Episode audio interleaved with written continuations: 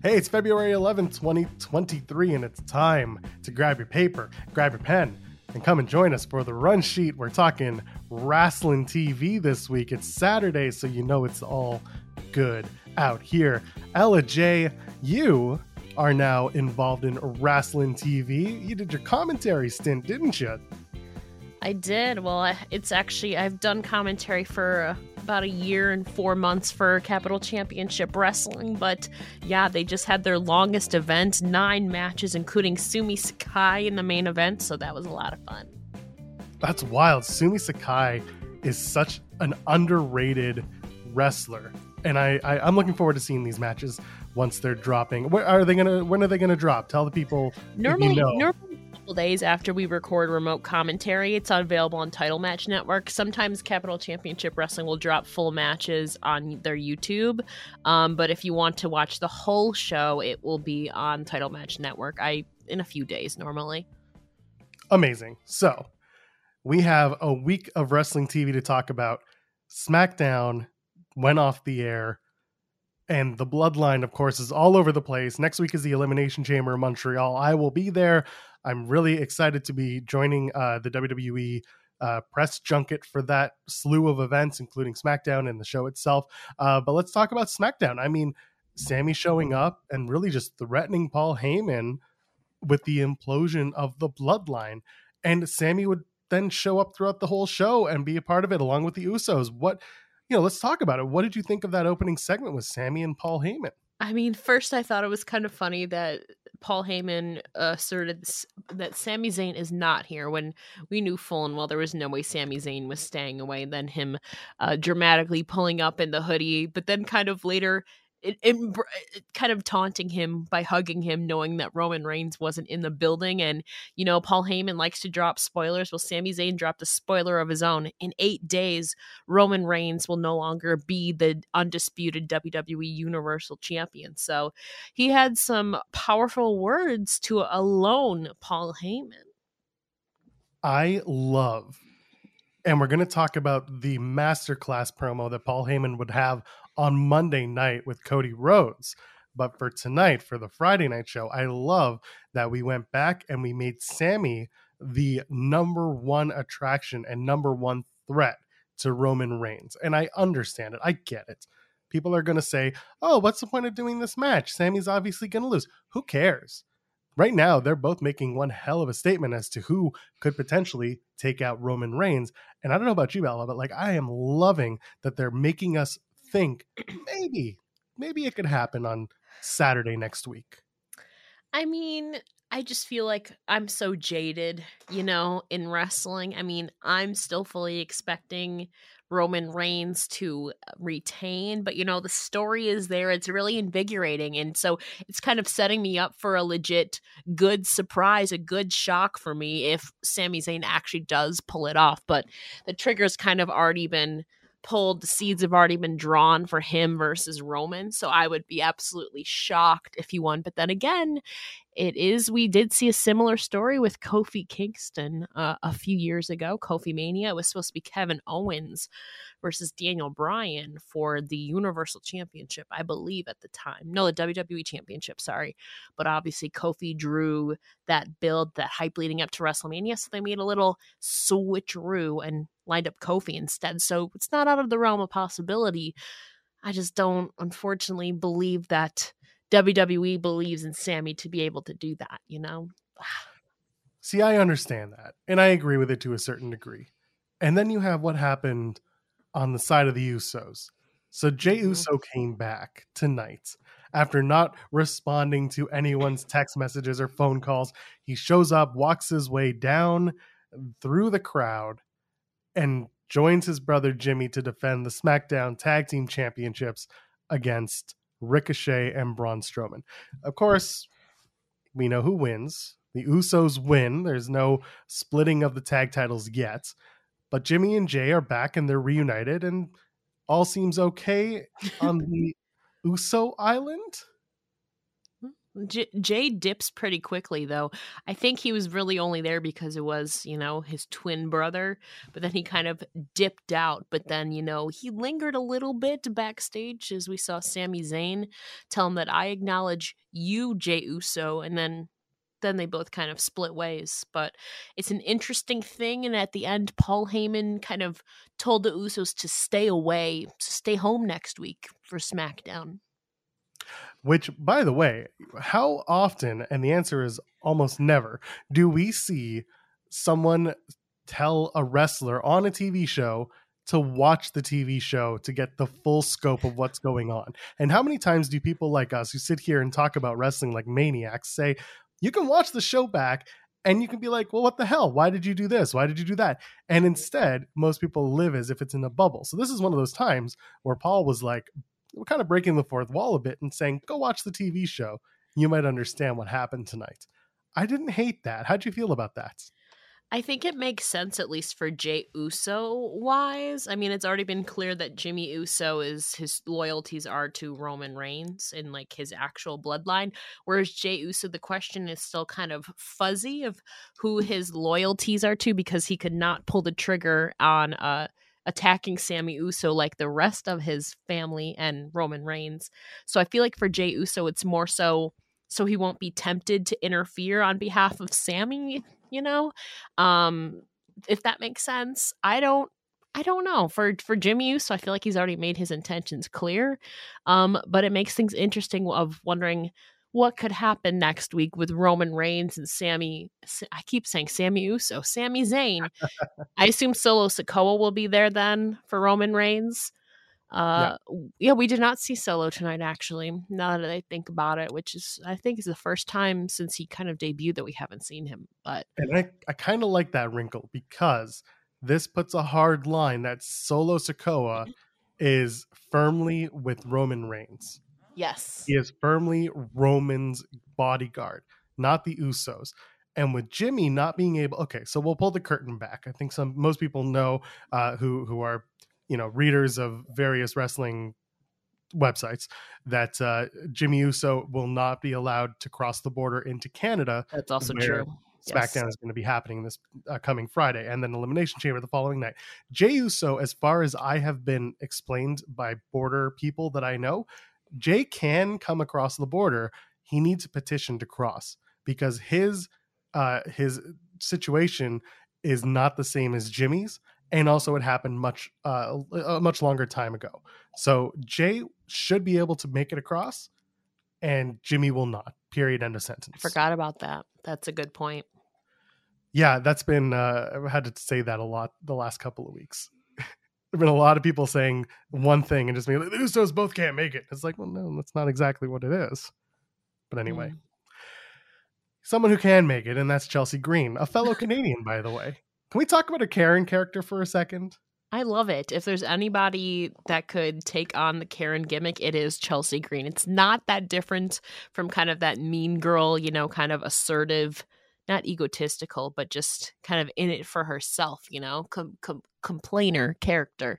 You know, if there's anybody that can fulfill that, it is Chelsea Green, quite frankly. Yeah. And this is from the character work she did in Impact Wrestling. Now bringing that and bringing those chops over to WWE, This is a great opportunity for her. And she's absolutely crushing it so far. She's obnoxious. She's over the top, but she's not so over the top that like, I don't want to see her. I want to see her get squashed. I want to see her get beat up. She's playing the role perfectly. I'm not going to sit here and tell you that Chelsea Green is like women's champion tomorrow right now. But I think that as we get to know this character and as we get to do more and she gets more reps and continues to work, oh hell yeah, there's a possibility that she becomes the most obnoxious women's champion ever. And I wouldn't hate that. I'm trying to think who else has been like the most obnoxious, unless you count Jillian for that brief period. Her and Ivory when she was doing Right to Censor. That's right. Yeah. That's a good point. I kind of see her maybe fulfilling kind of like a Zelina Vega run, because Zelina's been a heel her whole WWE career, but then she got a steady push for like the Queen's Crown, you know? I don't know if it would be for the women's title right away, but I can see her getting a push for like something similar to that, whether it's like a Queen's Crown or like some World Cup or something. At least right now, I can see her maybe kind of going down that route. Yeah, I could see that. I wouldn't hate that either. I think that'd be a lot of fun just to build her as a bigger star. Let's do that. Let's do it. Let's make it. And you know who else is a big star who made her return tonight was Ronda Rousey. She's in a tag team now. Her and her best friend Shayna Baszler went after Natalya. So, I mean, and like Ronda's best buddy Natalya. Either way, I don't hate this team. And if the rumors of the WrestleMania match are true, I think this is a pretty good tag team to put together. How do you feel about Ronda returning and joining up with Shayna? Well, anyone who knows me knows that I am like not at all the biggest fan of Ronda Rousey personally. What are you talking about? You're like her professionally. No, definitely not. I mean, we knew it was happening. You know, she'd been gone for a month. She didn't even basically acknowledge, you know, that she, you know, lost the SmackDown Women's Championship. But then again, though, she made clear on social media she's more fixated on the tag titles now. So obviously that seems to be the route they're going.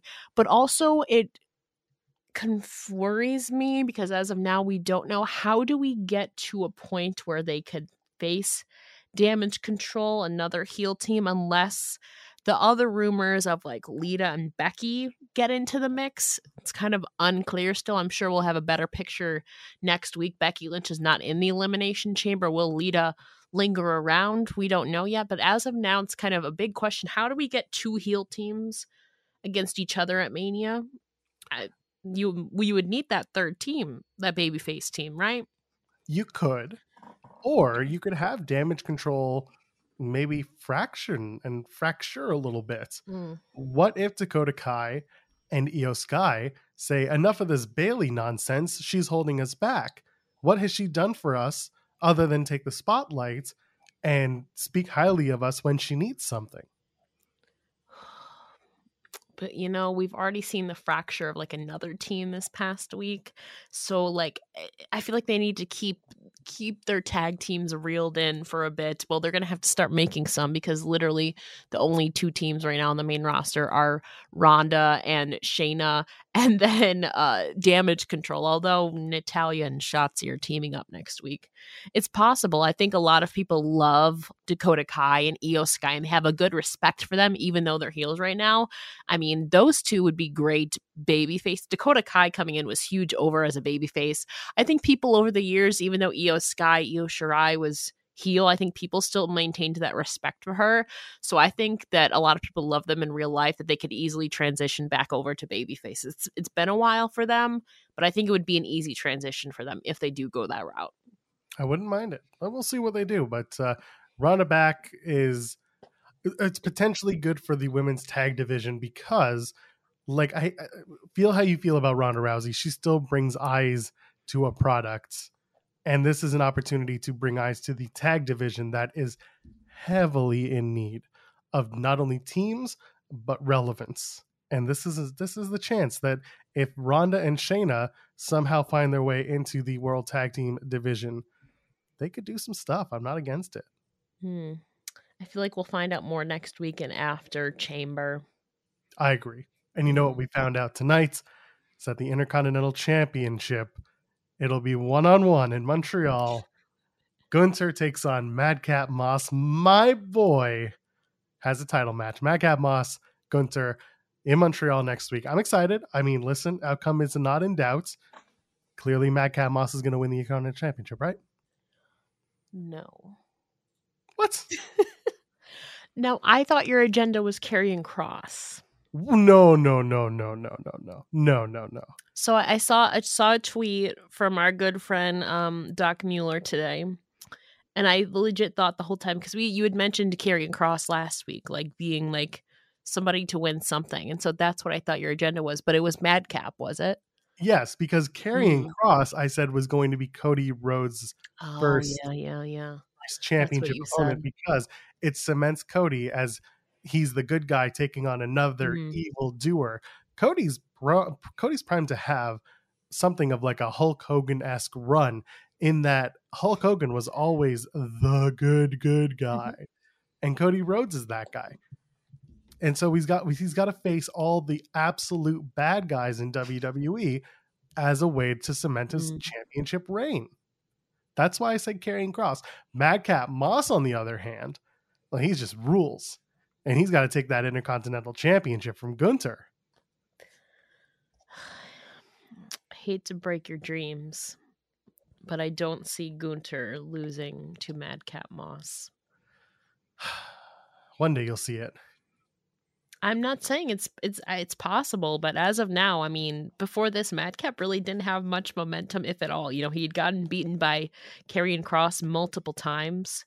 He hasn't really done anything really significant, unfortunately, in months. So I don't see them kind of, unless the bigger plan is for Gunther to go on towards the big prize eventually, then maybe. But I don't see them unseating Gunther right now. So actually, I do see Gunther and Cody absolutely gave us reason to go into a big feud. Rocky IV style, if you know, you know. However, could it happen immediately? Maybe. Maybe Gunther steps on the proverbial banana peel and loses that Intercontinental Championship early. It's possible, but I mean, to be fair, though, Gunther has two friends by his size, whereas Madcap only has one, and it's Emma. So yeah, but like, she could do the dance and then everyone will just be mesmerized. You know that clip from New Japan of Maria Kanellis distracting Carl Anderson and AJ Styles? You think it could be that? I mean, I hope not, but of course I could see it.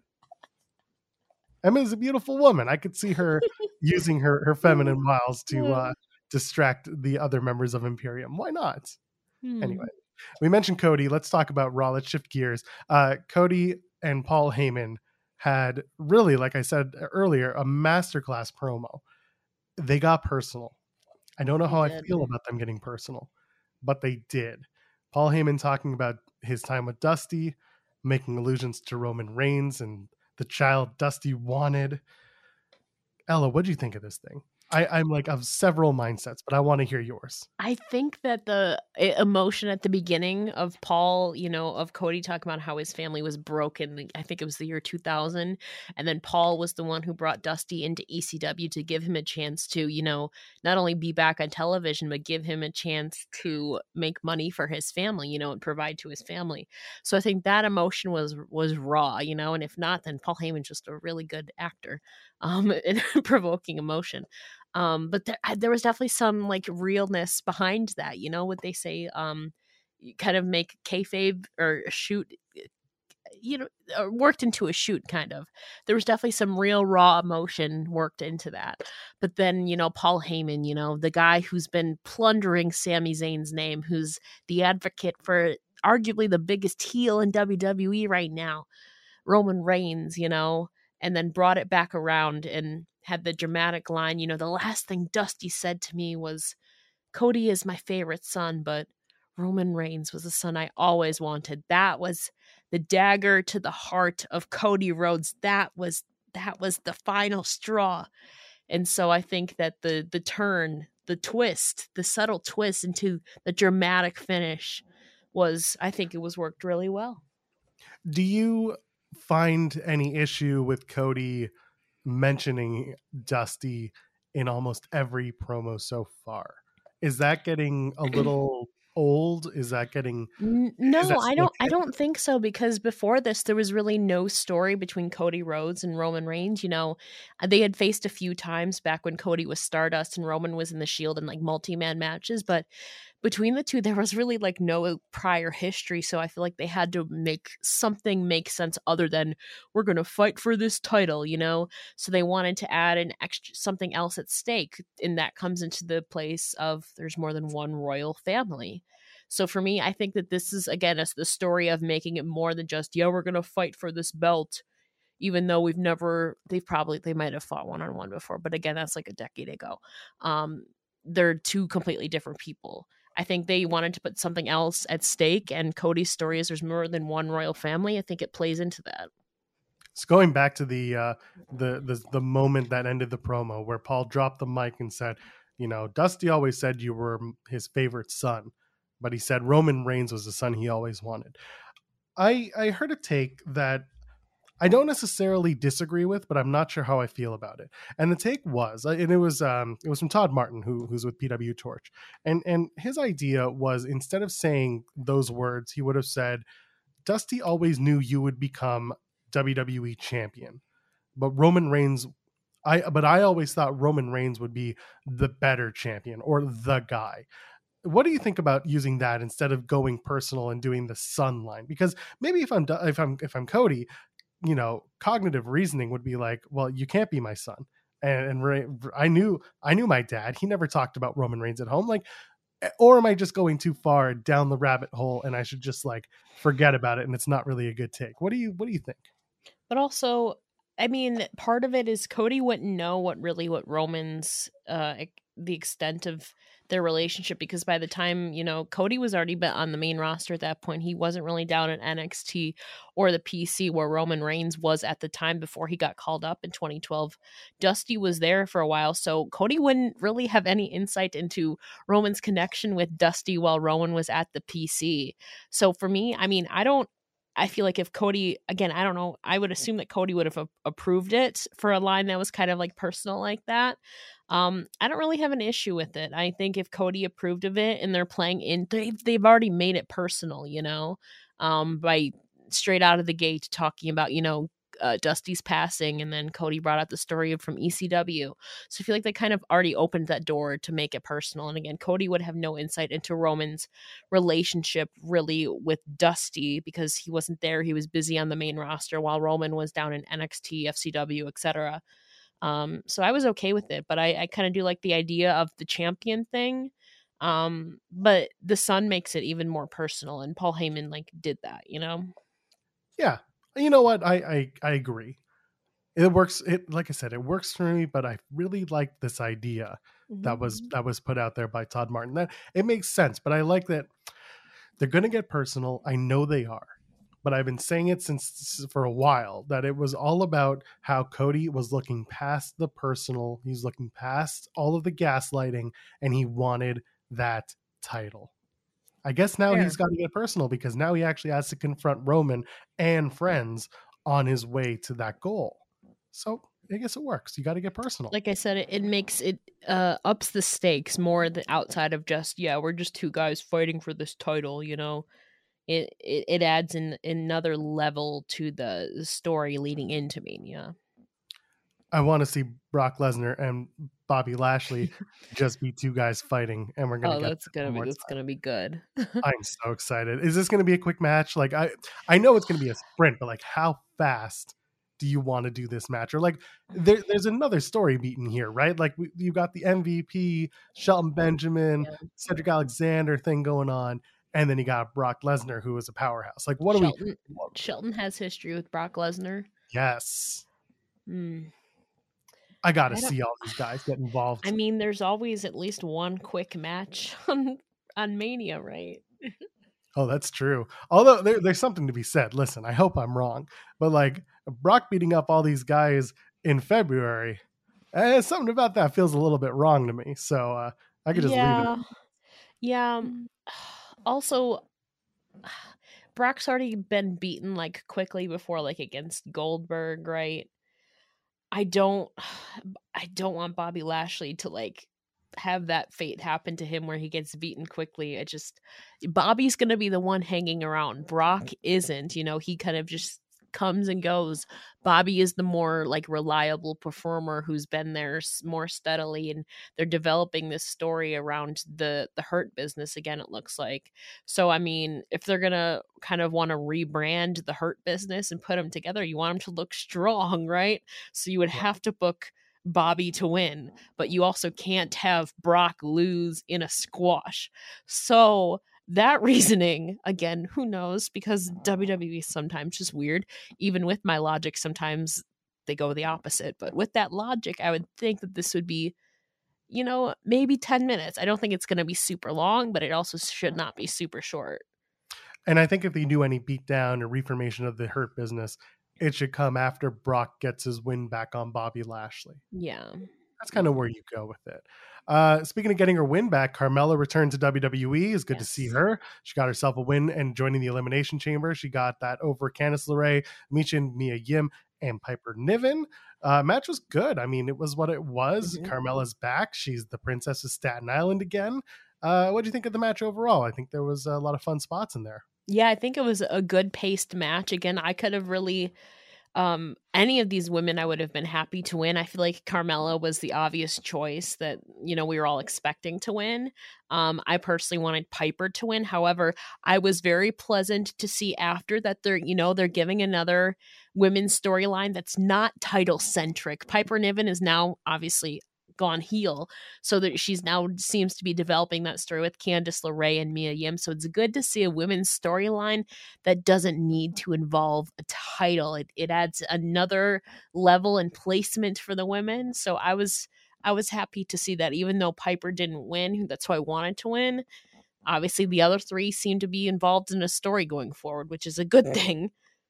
Yeah, it is. And that's something, like you said, we don't see a lot of, and that is undercard stories with women involved that are not title based. I mean, at the end of the day, everyone wants a shot at a title. Of course. And Piper Niven was very much like, get out of my way. Mm-hmm. Otherwise, we're going to have an issue. I'm after the title. But like Candice and Mia Yim, they can either be a tag team or they could break up because they had some miscommunications in that chamber qualifying match. There's some strands that you can pull at here, and it's not so bad that we have these women trying to vie for their shot at the Raw Women's Championship. I'm excited to see, obviously, Chamber coming up. I feel like there's really only two options here.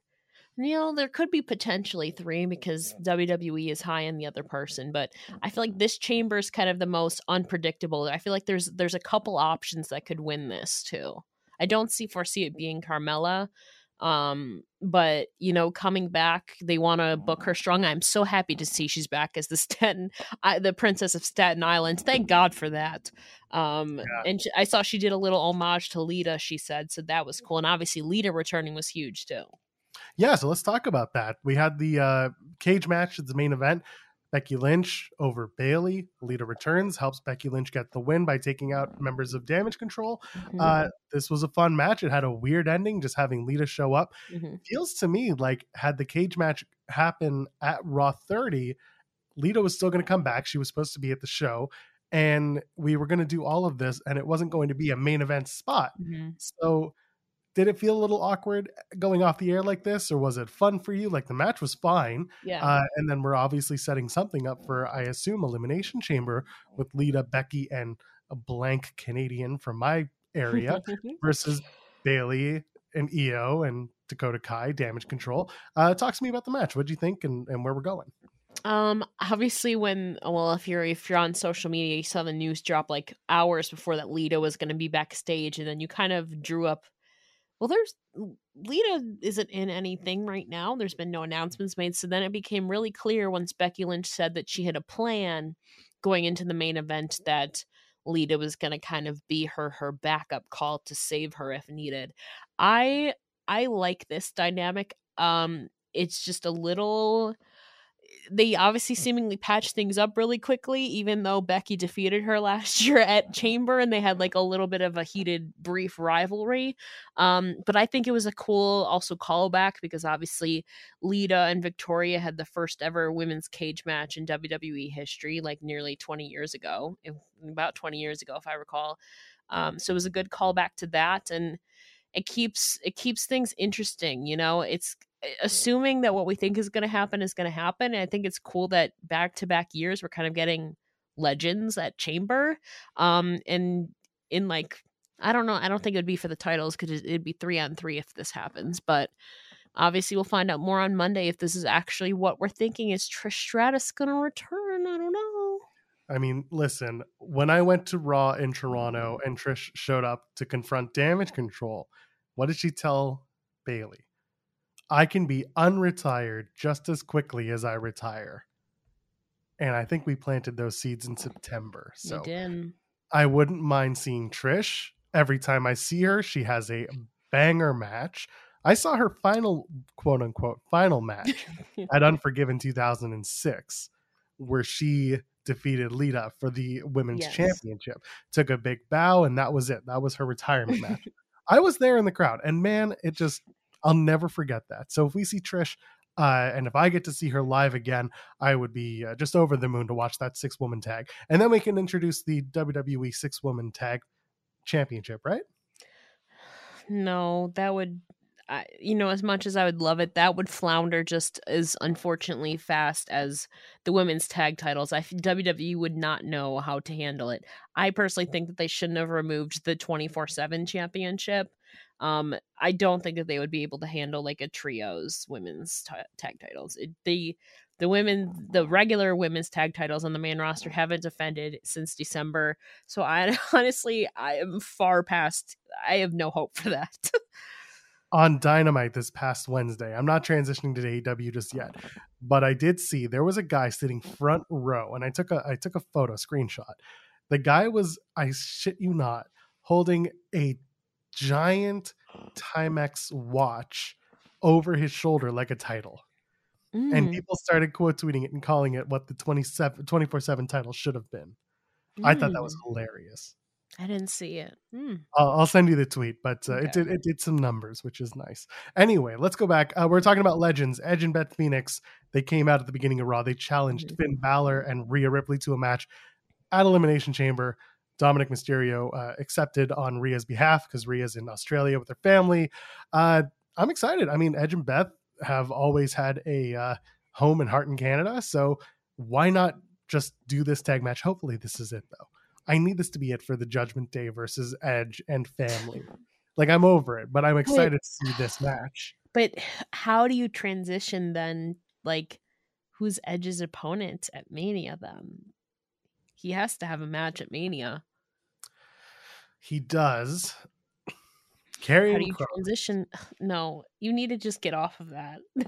Cross beats Edge. He's on SmackDown. No, the brand split doesn't exist. We both know this. Joel, listen, you gotta Chelsea Green literally worked Raw and SmackDown this week. Chelsea Green also has a unique gimmick that could allow her to do that. I hope you know that. No, well, so does Edge. He's a legend. When's the last time he was on SmackDown? I don't know. When's the last time they needed a ratings boost? just give Roman Reigns and Sami Uso. I mean, that'll get it, you know. Obviously, Cody's going to be showing up to SmackDown from now on, I would think, or not from now on, at least a couple times, I would assume, right? I don't know. Would it just be? No, they've already had Balor and Edge one-on-one. They've had Damien. Oh no, I don't even want to entertain this idea. Let's hear it. Let's hear it. Come on. Has he faced Dominik one-on-one? Yeah, I think he has. I don't think he has, and I think that's a match I need. Yeah, you know, he's already faced Damian Priest in Toronto.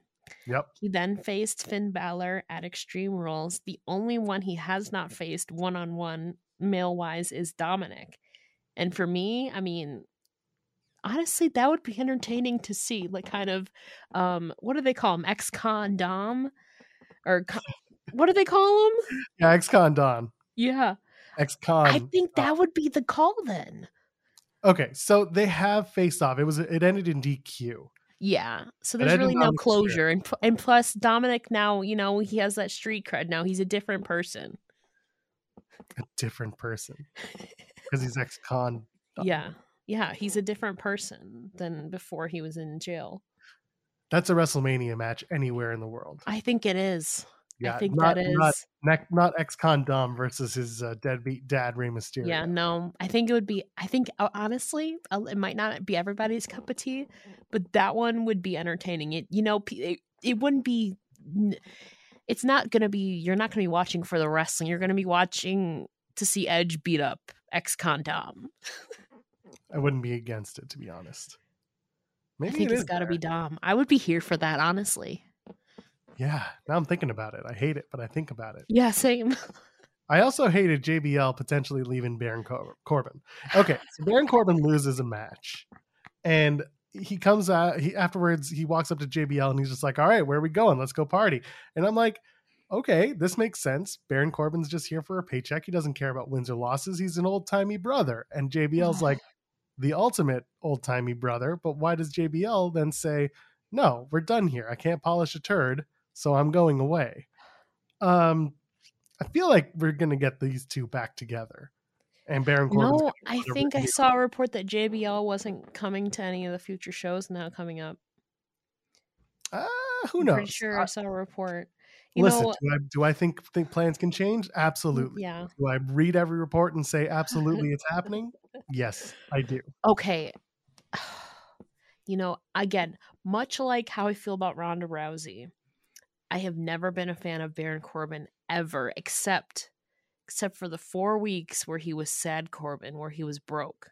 That is the only time in Baron Corbin's WWE career that I actually kind of liked him. You know, I would honestly like, I want that back. I never thought I'd say this. I've never been a Baron Corbin fan except for that 4 weeks he was sad Corbin. And I mean, he's been dumped by JBL after being called the modern day wrestling god. I mean, he's got to be sad again, right? I feel like now is the time to bring back sad Corbin. I don't know, man. Do you really want to bring that back? Yes. I get that it was big. But like you guys moving forward in wrestling, that's what it's all about. Wrestling is not linear. But we can't keep calling back the old gimmicks all the time. You can if they worked. He was over. That was the most over he had ever been, Joel. No, well, maybe. Yeah. Also, like his NXT run when he was like the lone wolf and telling Apollo Crews to go back to Ring of Honor, like that. I mean, now he's a lone wolf again. He's been dumped by JBL, so maybe if it's not sad Corbin, it could be lone wolf. You get him a damn, you know, you get him a motorcycle, and he does the thing again. And maybe I think he's going to be going back to something, kind of going back to the drawing board now. I feel like we're going to get a reprisal of some of his past work. I hope he comes out and just becomes like JBL Redux. It just not. Totally rips off JBL and is like, you left me, so I'm just taking it all from you.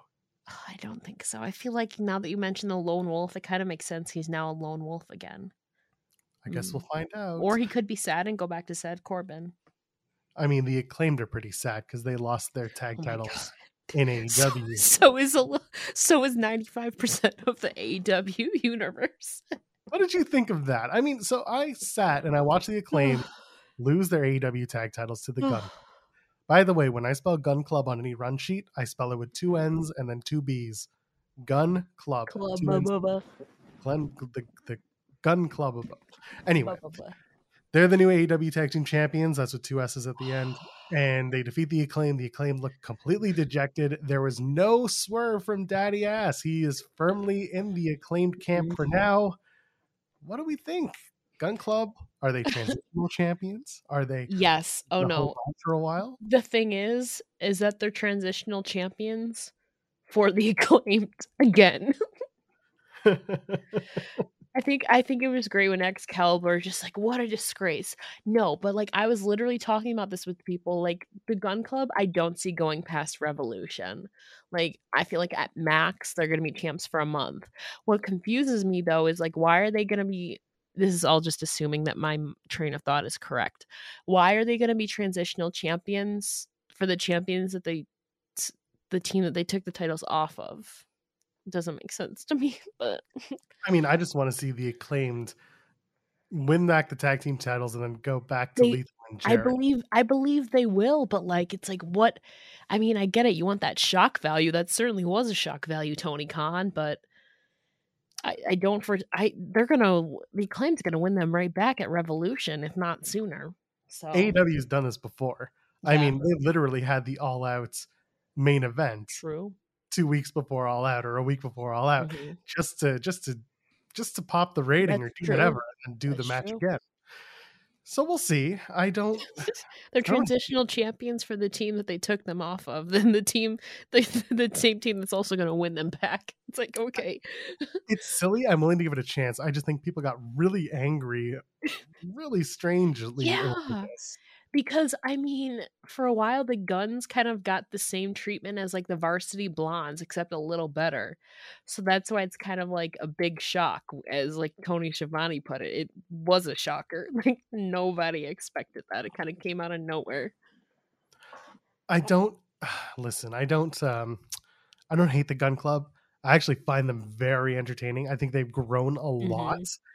Whether or not they should be AEW tag champions right now, that's a bigger question. And if they're quote unquote transitional, I know everyone is running and saying, oh, FTR. Sure, why not? But like, FTR's contracts are up in April, guys. So what if they're not? Well, they have to. I mean, Dax Hardwood said that they have a big decision to make. So as of right now, though, their contracts are up in April. They have not made a decision of whether they're going to re-sign or not, or what they're going to do. So I just saw a really cool tweet from WWE. Oh, God. They did a backstage segment with Rey Mysterio and Santos Escobar where they showed mutual respect for each other and gave each other their masks. I think that's really cool. What? Yeah. That's interesting. I think that there's a case to be made. I know we're going to go back to AEW talk. I'm sorry if you're listening and you're like, why did they break away from AEW? You're such a Canadian. I'm sorry. I want to see Santos Escobar and Legado del Fantasma work with Rey Mysterio. That's what I want. Anyway. Rey Mysterio has never been a heel in his WWE career. It's time. No. Or I need Santos Escobar to beat the brakes off of Rey Mysterio. I mean, I feel like Santos has slowly just been kind of just like naturally, kind of like a Jamie Hayter did, but kind of just naturally been gaining the respect from people as fans, even though he's been a heel. Like I kind of said about Io Shirai too. I feel like he's just been so good that the fans like naturally just respect him, not disrespect. Just because like his work has been so good, you know? I've been saying for years. I tweet out, we stand Tasma, because I think Santos Escobar has everything to be the Latin breakout star, the Latino breakout star in wrestling. He speaks very good English, obviously speaks Spanish. He has a look. He's good looking. He's very personable. He's the guy. But that's my opinion. Let's go back to AEW talk, because that's where we're at. We'll talk about Rush. How's that? Rush and Bryan Danielson have one hell of a match. I've been on this thing for the last little while. So Danielson beats Rush, and he gets the 60-minute Iron Man match at Revolution against MJF. I'm excited for this match. I'm not excited for a 60-minute Iron Man match. I'm just excited for Danielson and MJF. This pay-per-view is going to be 8 hours long. And because they're on the West Coast, they can get away with it in there. Oh my God, I didn't even think about that. Yeah. So Tony Khan's just like, they're going to go 5 p.m. to freaking midnight Pacific time. Oh my God. Yeah, we're going to be sitting there looking at our watches being like, we got stuff to do, Tony. Come on. And then he got a post-show scrub. I'm so sorry. I won't be there. I mean, I won't be there either, but anyway. Oh my God. Great match with Rush and Danielson. I don't really have much to add on it other than the fact that I am shocked that Rush is taking some losses in AEW. But I did just see that next week on Dynamite, they're running Rush and Preston Vance against Claudio and Wheeler. Or no, Claudio and Mox. And it's a Texas Tornado match. Texas Tornado death match. Of course it is. Yeah. So just because Mox is in it. And also because, you know, you got to get Rush's win back. So Rush is probably in Claudio. And then it's going to be Rush and Claudio for the Ring of Honor World Championship. Oh, yeah. Sooner than later. That's where my brain goes. I could see that happening. This is the Tony Khan balancing act with Rush, because Rush doesn't like to lose, and the second he loses too much, he's going to push back and be like, "Hey, what's in it for me?" And that's what you get into it. Okay, you get a title. ROH World Championship. Hey, he held that title for a while in Ring of Honor. Had a good run, but anyway, Danielson and MJF at the pay-per-view, that'll be good. But like you said, it's Pacific time. They're going to go long. I forgot about that legit. Oh my gosh. It's going to go at least 7 hours, guys. Yeah. Two people who didn't go 7 hours, unfortunately, were Jamie Hayter and The Bunny. Match was cut short. Looks like Bunny had sustained some sort of injury. They finished the match. They went home early. Bunny, the report was she was getting checked out today for concussion or an orbital bone injury. I mean, it sucks because, you know, Bunny doesn't wrestle very often. And Jamie Hayter is a great champion. This was just honestly like a random match, but it was picking up some steam, and it just kind of had to end early because of this injury. It kind of sucks. And she had kind of like just returned because she had been experiencing injuries like before talking about the Bunny. So it's unfortunate. Yeah, you hate to see it. I hope that, you know, everything turns out to be okay and it's not a long-term issue. And maybe it's just a stinger and that's it. And like a week later, you can be back to training. I hope so. So yeah, that's AEW talk. I don't want to go too deep into it. Let's talk about NXT real quick. Ilya Dragunov's back. He came in and he did exactly what JD McDonough did to him. He injures JD McDonough. McDonough has a detached retina. He's out for about 2 weeks. Dragunov back on NXT TV though. That's exciting. I mean, yeah. I mean, kind of like you said, getting his revenge back on McDonough. I mean, he's been gone since October. I mean, it'd only been like what? November, like 3.5 months, say. But obviously he was a huge part of NXT UK and kind of that transition over from NXT UK to the US after that, obviously, disbanding went. So he was a huge part of that. And he's obviously a huge kind of kingpin in the history of NXT UK, one of the notable figures out of that. So it's good to have him back, but I mean, it makes sense storyline wise. It's just, where does he go from here? Obviously, I mean, he kind of helped Carmelo Hayes win, but when does he go from here now that McDonough's out on the shelf for a couple weeks? He may have helped Carmelo Hayes win, but he did also try to attack him. I think it's going to end up being Dragunov and Mello quite quickly after Mello takes that world championship. That NXT championship from Braun Breaker at Stand and Deliver. I don't need to tell you how we did in our NXT Vengeance Day discussion from last week. I know. But yes. I think I got 2 of them right. That was it. Only one I really missed, I think, was the tag championships, because I thought New Day would change. No, I did say I think that we were getting new champs. I think I only got the women right, so I'm happy for that at least. Speaking of the women, Toxic Attraction finalized their breakup this week on Ding Dong Hello with Bailey. My God, getting kicked in the head, dude! The door. That photo afterwards too. Oh, the scar red, on Gigi's face. Yeah, that looked gnarly. I think a lot of people are saying that JC meant to kick in the door, but it obviously just bounced right off of Gigi's cranium. Yeah, and it was so rough. But I mean, listen, that's kind of, it ain't ballet is the old saying, right? Yeah. It's wrestling. But I mean, that really cements the story a little bit further, and it adds to another women's story that is not title based. We're gonna see Gigi and JC have to wrestle to assert dominance. Who is deserving of being, you know, the most toxic non-Genetti member of Toxic Attraction. It does, but it also breaks up a team that we were even considering could get a possible call-up, you know? Yes. That we thought was going to be a contribution to possibly even Mania plans with the women's tag titles, but obviously they've chosen not to go that route. It looks like obviously JC is going to be the heel going forward. Gigi's going to be the babyface. I feel like it's a little too soon. I do think that they should have done this eventually, but for me, it feels just too soon. They just evidently, it just doesn't seem like they had faith in them as a team after Mandy left, and it's kind of becoming clear now, but not to say that I still have hope. I'm interested to see what they do from here forward. Can they deliver? What can they deliver? We haven't really seen either of them by themselves before. Gigi obviously came in I believe the women's Dusty Rhodes Classic alongside Cora Jade coming in. JC came back a little bit later that year. We've never seen them really apart in singles, so this is going to be a real test for them in NXT now. Who do you think has the higher ceiling between JC and Gigi? What do you mean by that? So the way that I see both of these women individually, and this is what's interesting to me, is that as a tag team, they are perfect for each other, because Gigi has more wrestling experience and has more road experience. JC, however, has taken to that WWE style of performance, her facials, the way she speaks. She's very good at the acting, and she's a good wrestler too, but Gigi is clearly the better wrestler of the two, but JC is the better sports entertainer of the two. So what's the ceiling? Is one poised to be pushed higher or make it higher than the other?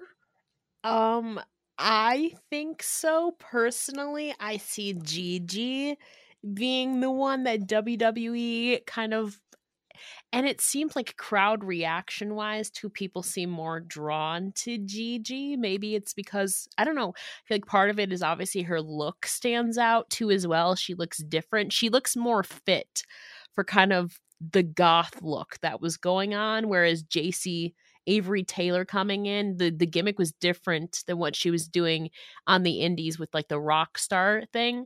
So I feel like Gigi just looks more naturally fit for her character right now, but I could see JC kind of transforming herself now, maybe into something a little bit different. So I think time will, I hate to say time will tell, but we don't know what's going to happen now. We've never seen these two in WWE do things individually.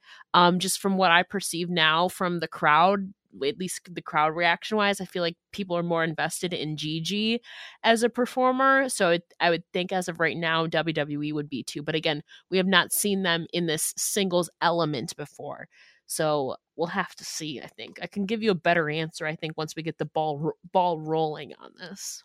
Yeah, I think that's fair. It's very much up to how the story kind of plays out over the next little while and how the feud goes, because we're just getting started. We've seen rifts, but we haven't seen the full on breakup. No, we've never seen either of them really do anything substantial individually. If ever. I don't think we've ever seen JC like do, from what I recall, really anything individually, because Gigi came in a few months before JC. She was in that little team with Cora Jade for a bit. But JC really came in then with Gigi after that. So they've been aligned since basically JC's entry to NXT. Yeah. So now they just have to establish themselves as singles competitors and also as different sides of the aisle, because one will have to be a babyface and one will have to be a heel. So I wouldn't mind seeing, the Toxic Sisters explode at Stand and Deliver and they do some sort of big gimmick match. But like, what do you do? A tables match? Do a ding dong hello barbershop match? Like, what kind of match would these two have? But I think it would be a lot of fun. What did they call it? A four doors match?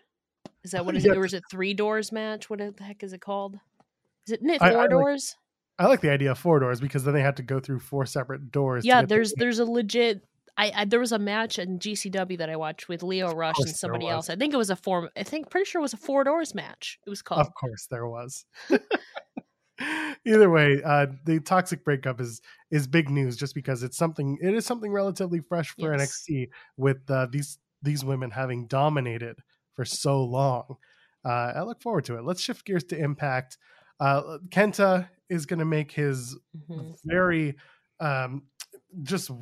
exciting debut at No Surrender. He's going to team up with his Bullet Club boys, Ace of Bays. They're going to take on Time Splitters. That's Kushida and the Motor City Machine Guns, who are currently the Impact Tag Team Champions and New Japan Open Heavy, New Japan Strong Open Tag Team Champions. That is such a long-ass name to say. I know. I hate saying it. So is Motor City Machine Guns. Yes. Just say MCMG. But I can't, because whenever I write MCMG, I'm going to say MCMG, and then I'm going to forget what it stands for. Oh my God. Motor City Machine Guns, and it's the New Japan Strong Openweight Tag Team Championships. Mm-hmm. Anyway, Kenta's going to debut at No Surrender. How do you feel? I think it's cool. I watched the backstage segment that they did. They have a valid case. Chris and Ace Austin just beat Kevin and Kushida the week before. They're like, we've proven ourselves. We want to get back in line for the tag titles. You know, they had a valid point. They were close to winning the Impact tag titles a few months ago that MCMG won. You know, and then Kushida's like, you scared? And then they're like, no, we got Bullet Club. What do they say? Bullet Club is never short on numbers, you know? And so now, obviously, they have that relationship now with New Japan. Obviously, they have that show coming up. It looks like Kenta. Obviously, Kenta is a part of that, actually. They're just bringing him a little bit in early before that.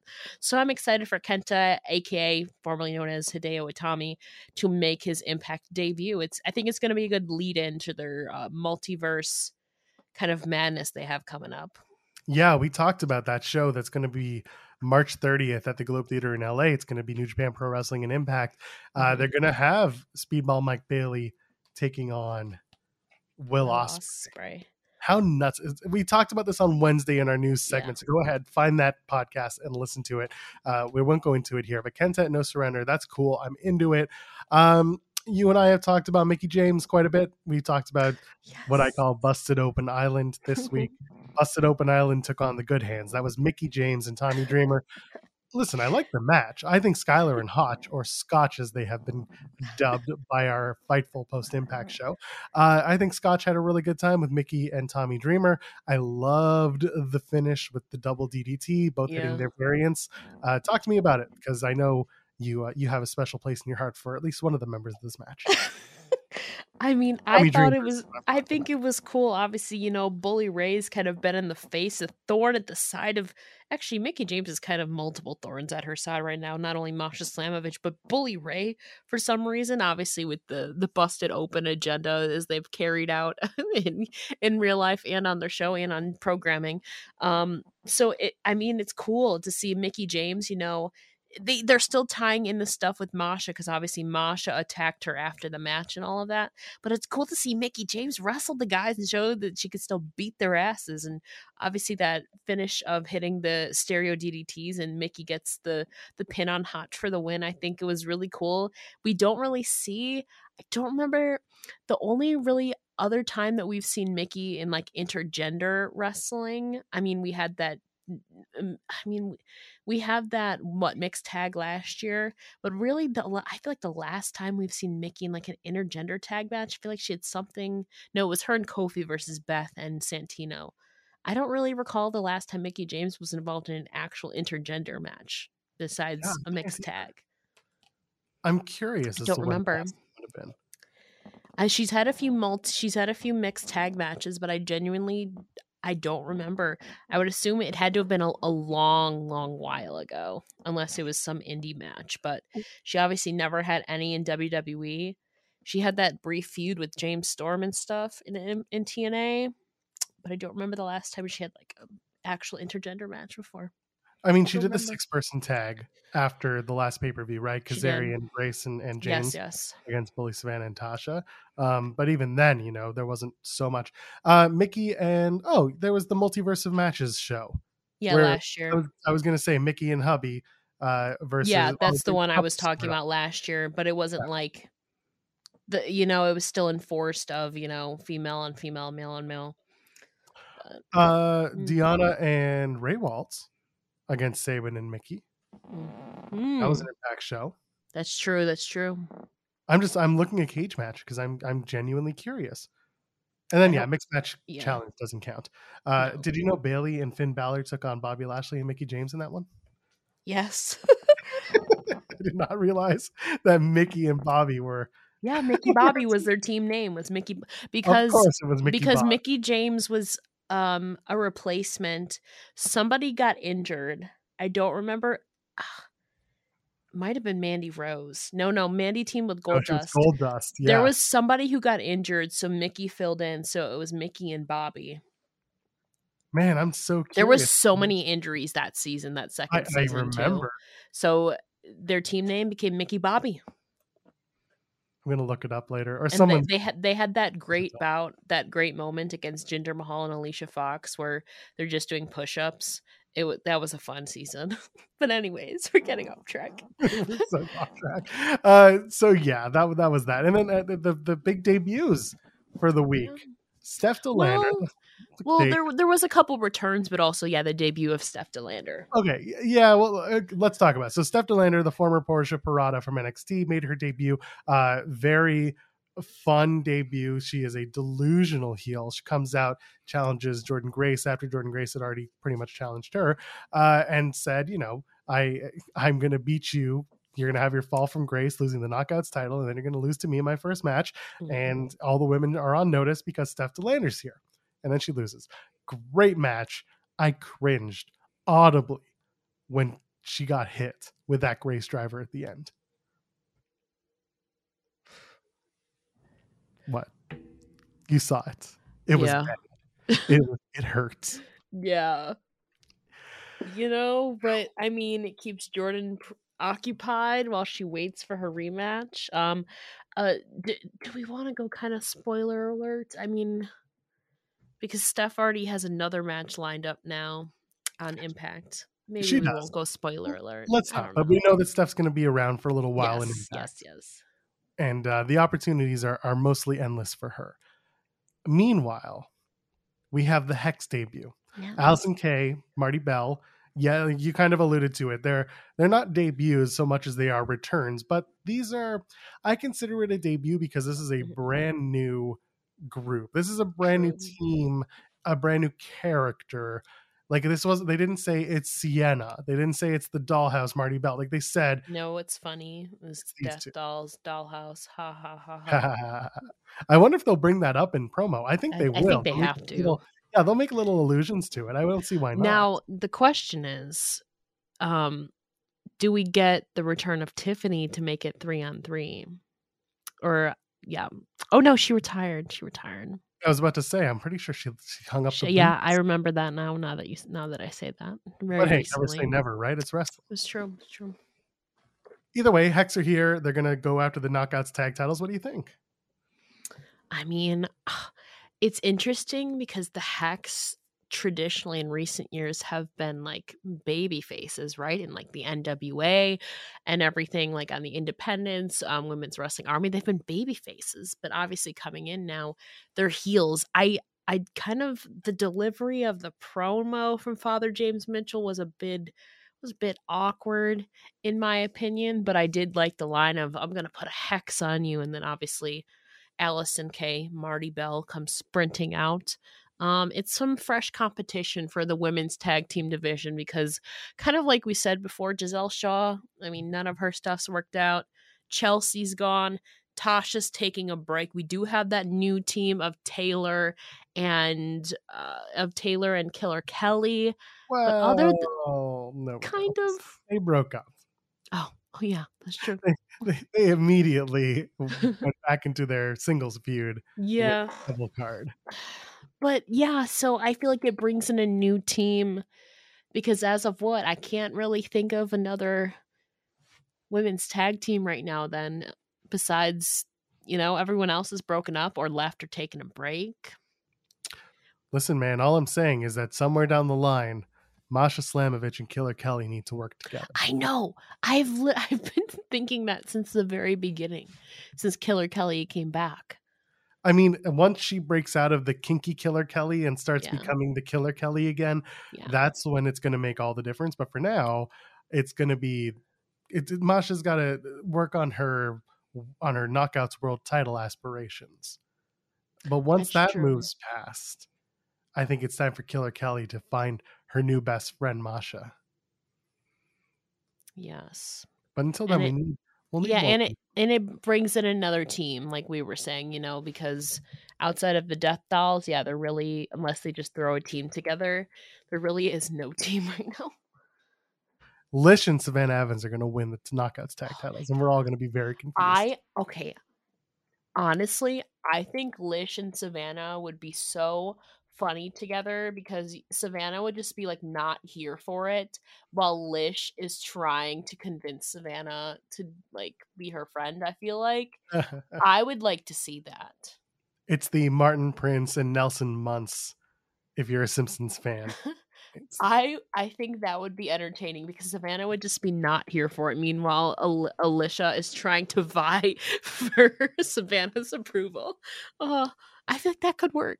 I mean, who knows? She has to save Lish after like a beatdown. Yeah. She's like, oh, damn it. I guess I'll get in on this. I guess I like you. Yeah. Yeah. And she'll be like, I don't like you. I just didn't want to see you get beat up because you didn't deserve that. I'm doing it for the good of the team. Yeah, exactly. I'm doing it because I want to win matches. Yeah. I mean, I'd be here for it, honestly. All right, Scott, if you're listening, and I know you are, pull out your paper and pen and start writing down these ideas. Let's get out of here. It's time to go home. I am home. It's time to go to sleep. It's Saturday morning, so clearly it's time to go to sleep. Yes. Ella J, once again, we did it. Let's talk plugs. Get at it. The easiest way to find me is where I'm most active if the app decides to keep working and not kind of malfunction into oblivion. Twitter.com/itsellaj. If you go to the link in my bio, you can find all my links to all my projects and podcasts and writing all in one convenient place for you. Easy peasy. That's how it goes. At the Run Sheet Pod. I'm sorry, I forgot. I'm so sorry. I literally, all I hear is the Canada out in you. I'm sorry. I'm sorry. I'm normally really good at hiding my Canadian accent. Anyway, I apologize because this week I forgot to put up the questions thread. That's my bad. I'll make it up to y'all. Do you have a question for me, Joel? I don't. How are you so wonderful? I don't know. So, you know, none of us are wonderful all the time. What about Mr. Orndorff? He was pretty wonderful. Oh my god. Anyway, hi, I'm at Joel Pearl, JOELPEARL. We'll be back on Wednesday, as always, talking about wrestling news, and on Saturdays we talk about TV. Go ahead. If you subscribe to us here, give us a 5-star review. Get us in your friends' ears. And until then, ladies, gentlemen, friends beyond the binary, we'll see you in the next one. Cheers.